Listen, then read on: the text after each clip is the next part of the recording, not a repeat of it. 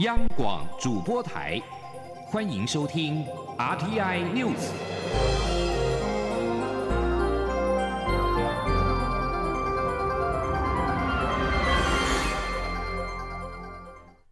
各位好，我是李自立，欢迎收听这一节央广主播台提供给您的 R T I News。台海情势备受国际关注，台湾近来也在调整相关的政策因应。行政院长陈建仁今天出席兵役节庆祝大会及颁奖典礼时表示，兵役行政是国防战备的基础，兵可以百年不用，不可一日不备。台湾是国际安全体系的重要一环，为了守护自由民主的生活方式，必须做好万全的准备。记者王维婷的报道。国防部和内政部八号举行第八十届兵役节庆祝大会暨颁奖典礼，行政院长陈建仁出席致辞时表示，兵役行政是国防战备基础，也是后职军备的来源。兵可百年不用，不可一日不备。台湾是国际安全体系重要一环，为了守护美丽的家园、自由民主的生活方式，必须要做好万全准备，才能妥善因应不同挑战。陈建仁说。兵役行政是国防战备的基础，也是后勤具备力量的来源。所谓兵可百年不用，不可一日不备。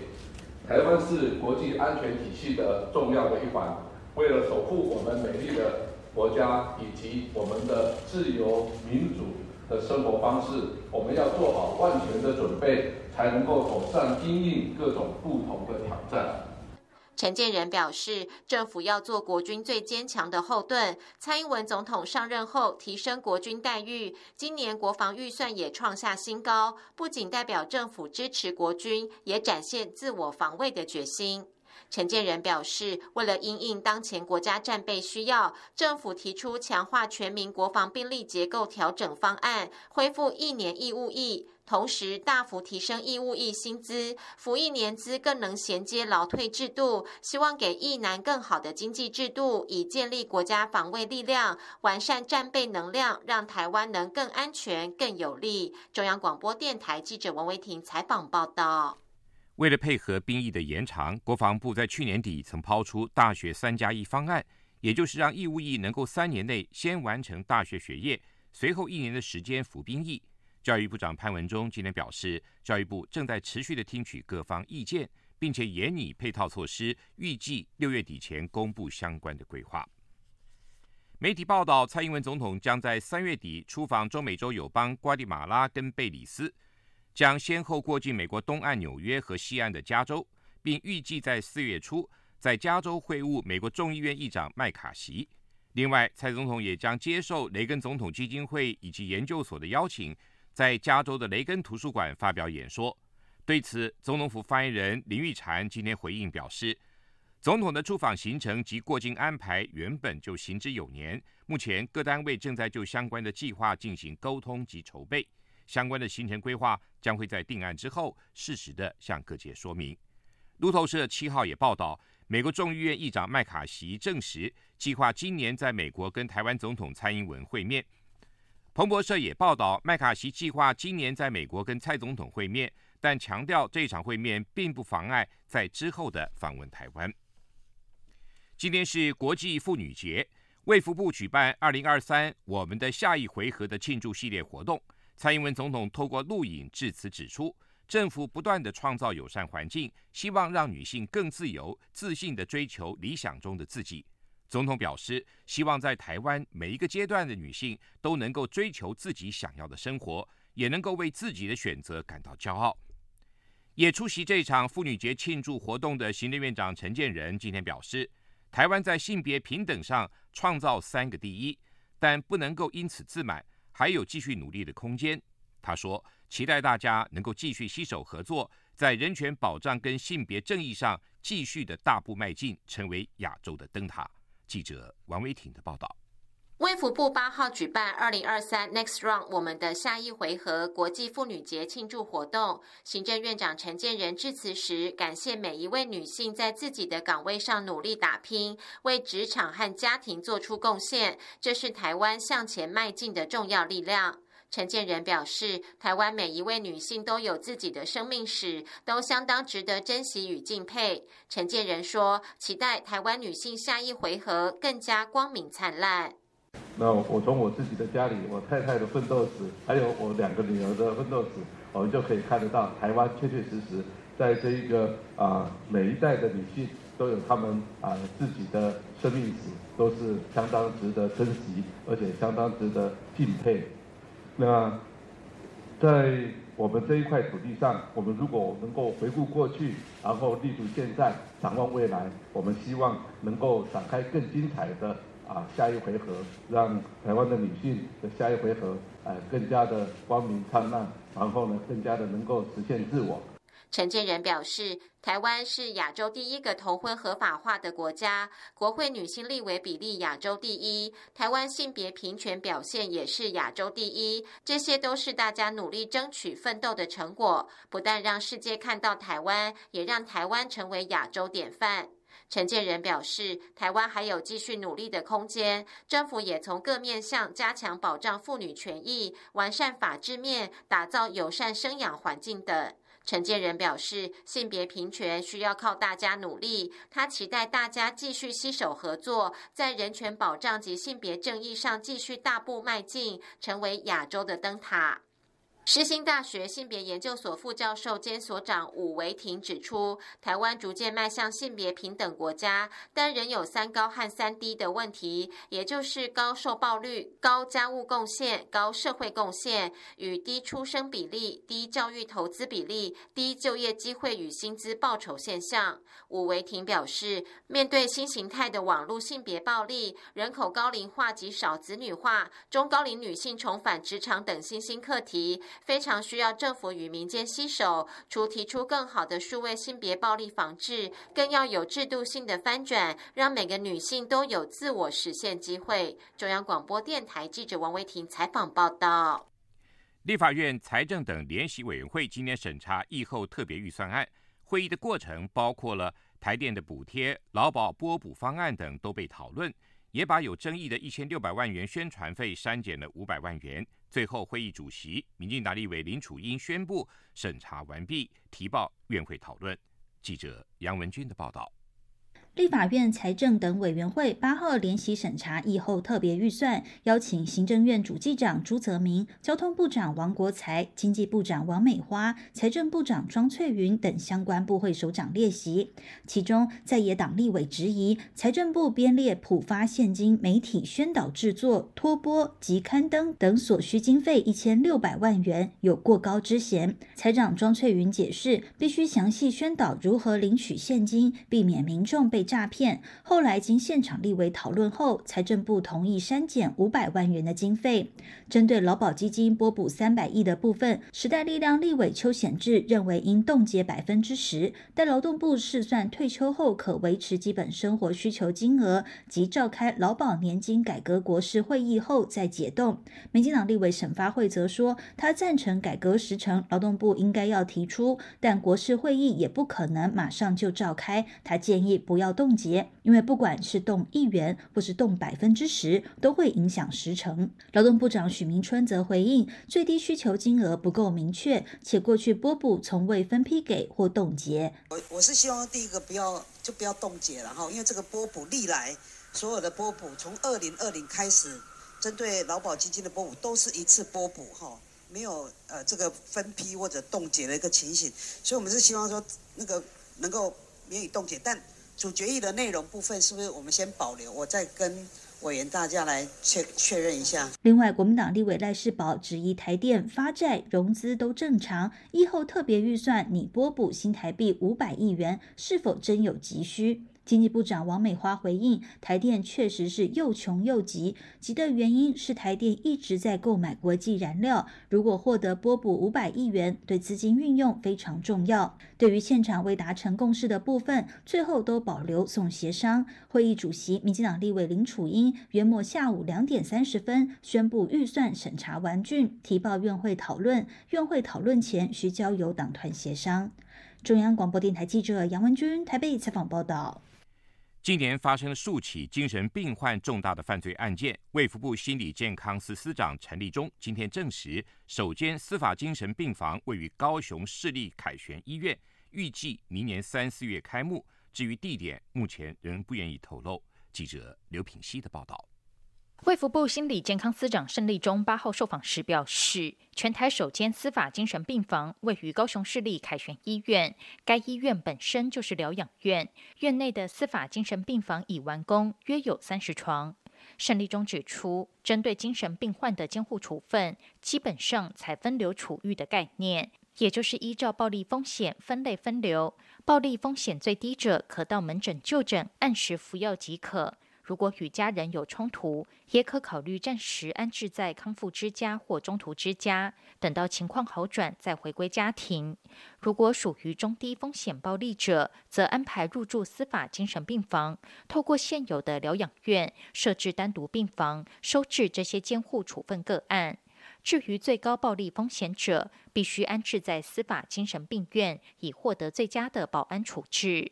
陈立忠表示，在监护处分期间设有回转机制，如果情况好转或恶化，随时可安排转入风险较低或是较高的保安处分处所。你在司法精神病院里面呢、啊，有些收到收到司法精神病院里面，可是治疗一段时间内发现他其实还好啊，他并没有那么暴力，或者他暴力情形有改善，那我们就把他下转转到司法精神病房了。那司法精神病房如果住一段时间也很好，我们就可能呃考虑让他到刚刚讲那个康复之家、中途之家，让他慢慢接近社区，甚至住在社区里面。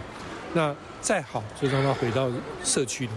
陈立忠指出，除了首间司法精神病房高雄凯旋医院，目前也正在八里疗养院及荣总玉里分院筹设司法精神病房，目标是全台共有四到六处司法精神病房，每处都约设置三十床，希望遍及北中南东区，以增加可进性。至于司法精神病院，陈立忠说，全台只会设置一处，地点还不便透露，预计二零二四年三四月开幕，该年底正式营运，规划将有三百床。跟一般医院相比，司法精神病院会有较多的心理师跟社工师。央广记者刘聘熙在台北的采访报道。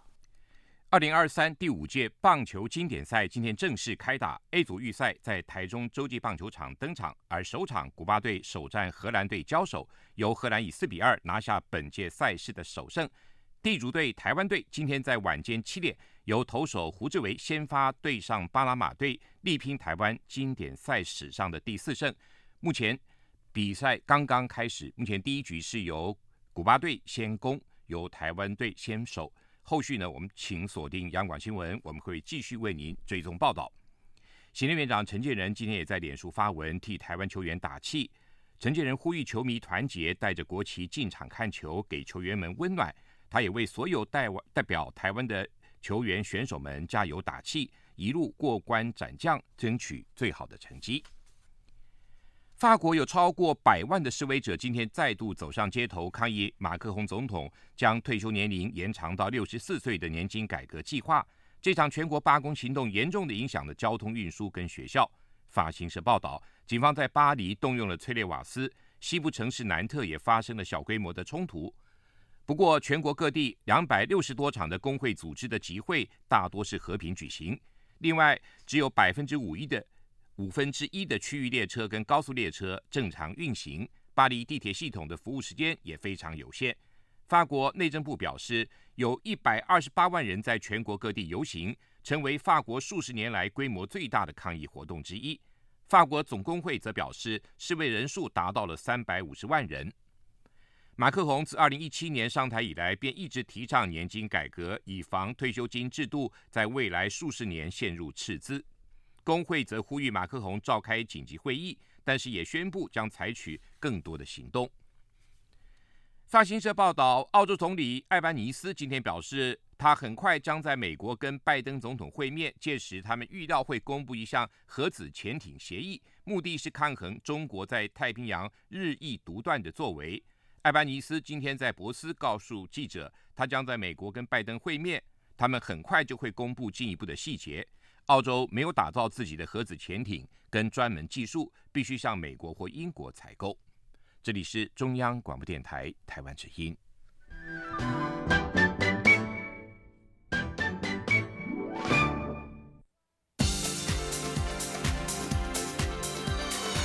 这里是中央广播电台台湾之音，欢迎继续收听新闻。欢迎继续收听新闻。南投立委补选落幕之后，朝野各党都在备战二零二四。民进党今天召开中执会，通过成立二零二四大选提名策略小组，并确认七十三个区域立委选区中有十六个选区最近一次的选举得票率未超过 百分之四十二点五， 改列为艰困的选区。同时会中也通过了诚信条款，不建议现任议员参与这一次的立委选举，避免有负选民之托，但艰困选区跟无民进党现任立委的选区除外。记者刘玉秋的报道。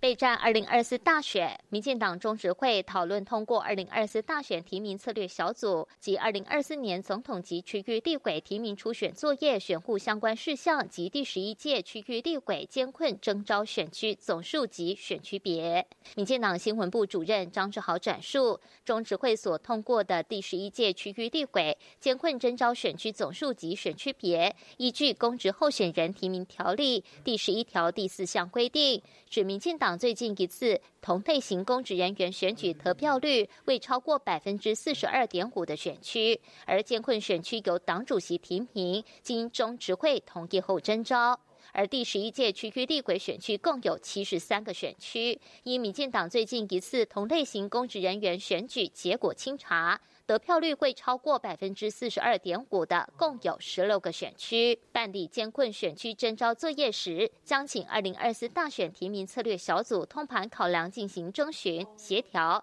也得与无党或他党候选人合作，以力求达成胜选目标。张志豪也特别说明，有鉴于现任议员在刚当选之际立即投入二零二四立委选举，恐有负选民之托，中执会做成不建议现任议员参选立委的原则。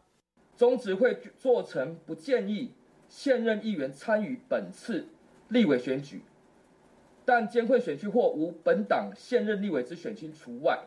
而送提名策略小组作为协调时的参考原则。根据了解，民进党主席赖清德在中执会主动抛出不建议现任议员参选立委的诚信条款，强调现任议员参选立委恐怕会有负选民之托，这一项原则只是原则性的宣示，对民进党是加分的，也具有更长远的目的。根据转述，赖清德抛出这项建议后，苏系、郑国会、英系的中执会表达异议，质疑应保障现任议员有参选立委的权利。但新系、永延会的中执委则说，这项建议没有强制性，主要是要与国民党做区隔，因为国民党的立委王鸿辉正是落跑议员的最佳代表，多位要挑战民进党现任立委的蓝营挑战者也都是现任议员身份。民进党此时通过这样的宣示，能凸显出蓝绿的价值态度有别，因此这项所谓民进党的诚信条款最终顺利通过。央广记者刘秋采访报道。另外，民进党中执会今天通过的二零二四大选提名策略小组，由前屏东县长潘孟安担任召集人，成员包括了行政院副院长郑文灿、总统府秘书长林佳龙、立委柯建铭、罗志正、蔡易余以及高雄市长陈其迈等十四人，将正式展开二零二四的大选布局。备战二零二四立委选举，国民党秘书长黄健庭今天表示，将成立类似选战策略汇报的单位，由中常会授权该单位进行各立委选区的咨询协调以及找寻适当人选的工作。选战策略汇报成员名单预定在下周三中常会通过，原则上在六月底完成立委的提名。记者赵婉纯的报道。备战二零二四大选，国民党中常会八号讨论立委提名办法。会后，秘书长黄健庭表示，根据立委提名作业要点，国民党将成立一个类似选战策略汇报的单位，由中常会授权该单位进行各立委选区的咨询协调，以及找寻适当人选。选战策略汇报成员名单预计在十五号中常会通过。而从今天开始，相关选举提名作业也正式展开。黄健庭表示，立委提名作业分三个阶段进行，首先在本月十六号启动，发布选举公告并受理领表以及登记。选情单纯的选区很快会在四月初完成提名，如果是有竞争的选区，则会尽快展开协调，由选战策略汇报成员与地方意见领袖共同参与。如果协调不成，才会进入初选阶段。黄健庭说，国民党立委初选办法一直都有，而且早已行之有年。办法规定，党员投票与全民调比例各占三成与七成，但如果候选人之间有共识，采取全民调就采行全民调；若没有共识，可能就依照办法处理。呃，如果需要进行到初选，我们的办法也已经有了。那我们原则上希望在六月底以前，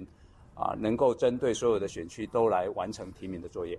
至于立委分阶段提名的原则是取决于是否是艰困选区吗？黄健庭指出，尊重地方党部看该选区适合哪个阶段，或者各方面因素综合考量。针对外传立委提名依据将纳入战力值，黄健庭说，他从来没有听过这个东西，如果有人可以清楚告诉他战力值是什么，他再来考虑。有关选战策略汇报成员，黄健庭说，目前尚未讨论，但过去通常是由副主席、秘书长、组发会主委、副秘书长等人组成，这次可能还要扩大参与。媒体追问国民党总统考虑人选是否纳入鸿海创办人郭台铭，黄健庭只说谢谢，没有进一步回应。央广记者赵婉纯采访报道。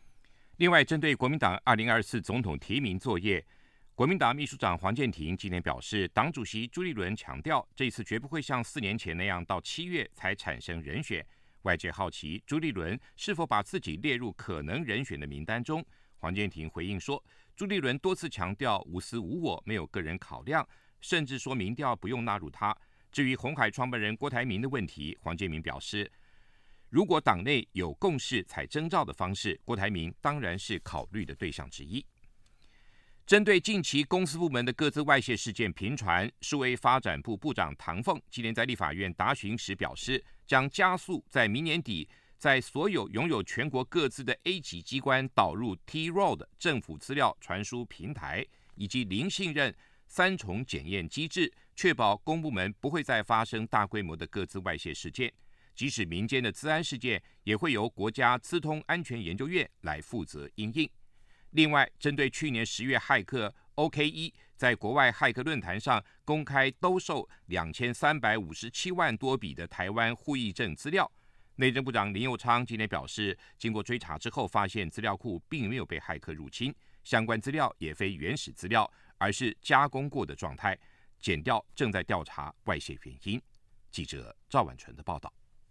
国际知名骇客论坛 Bridge Forums 去年十月出现一名昵称 O K E 的不明人士，公开兜售两千三百五十七万余笔台湾户役证资料。内政部第一时间澄清，户役证系统并没有外泄户政资料。法务部调查局日前表示，主嫌为中国籍人士，而外泄资料是二零一八年四月前的户役证资料。内政部长林佑昌八号到立法院内政委员会进行业务报告并备询，民进党立委庄瑞雄关切户役证资料外泄案。林佑昌表示，经追查了解，此案并非骇客入侵，并没有被入侵的状况，且资料并非原始资料。去追查，呃，他在网站上面兜售的那个，并不是直接的我们的户政资料，它是还有其他的部分。至于外泄原因，林佑昌说，这部分检调正在调查中，不过以往政府其他机关每年都会向户政机关申请使用全部或是部分的户政资料。内政部户政司长林清奇表示，此案正配合检调调查中，内政部也有做清查，